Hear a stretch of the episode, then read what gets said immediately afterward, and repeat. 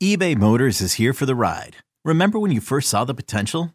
And then through some elbow grease, fresh installs, and a whole lot of love, you transformed 100,000 miles and a body full of rust into a drive that's all your own. Look to your left, look to your right. It's official. No one's got a ride like this.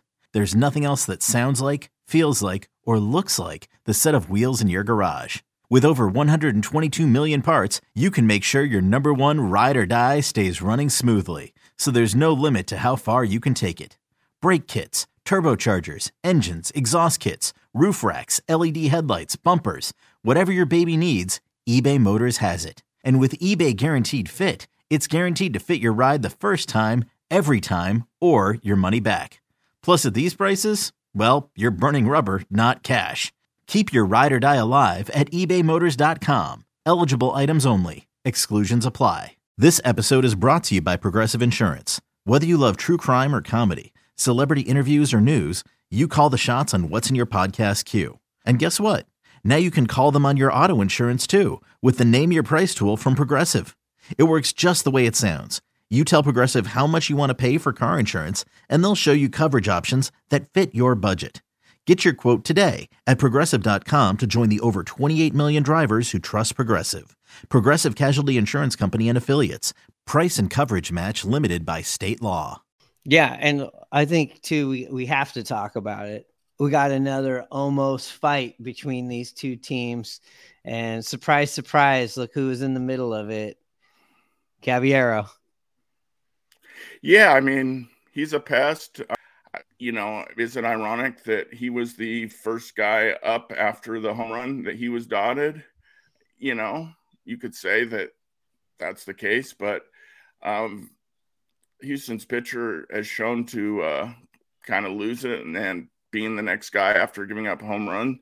Uh, it's been it's happened earlier in this season, but uh, since it was Caballero, the pest, and you know a lot of history there with him uh, manipulating the pitch clock, him having his discussions with Maldonado, the catcher, earlier on the year. So, yeah, um, it was.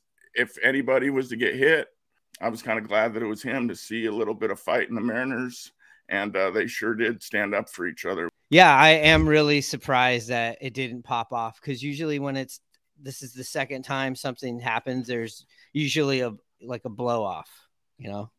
Uh, same thing in WWE wrestling. They're only going to go in the ring a couple times and talk on the mic that, you know, and eventually one guy is going to jump out of the crowd and uh, hit him with a chair, hit him with a stunner, uh, do something because you can only talk so much.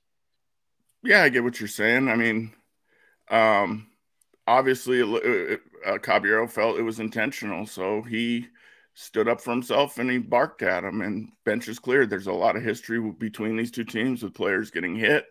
And like you said, it popped off. Well, the question I'm asking you, isn't it kind of crazy it hasn't? Like that it, it earlier it hasn't no i mean just period just going back between the mariners since 2021 it just seems like there's been so it's been so close to boiling over and then it doesn't and it, oh. I just find it surprising that it hasn't happened. But maybe it's just the makeup of the guys that we have on our team. If this was the older team, and I'm not saying that they're not doing the right thing by diffusing it, of course, you don't want people hurt or suspended. But I'm just surprised that you could have this many almost fights and not have a fight between the two teams.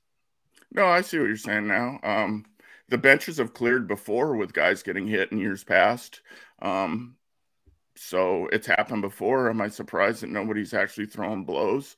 I mean, it's hard to say, but um, there's definitely tension between the teams, no doubt. I agree with you there. Oh yeah, Dusty Baker's uh, the the one person I think that's always going to fight when we're out there is Dusty Baker, and uh, he always seems pretty adamant of doing nothing wrong, of course. But uh, I do like Dusty Baker. Um, uh, I like hit the old schoolness to him and stuff like that. But I also love when we make him mad and we beat him. I love it when he's hiding out in the dugout in his spots.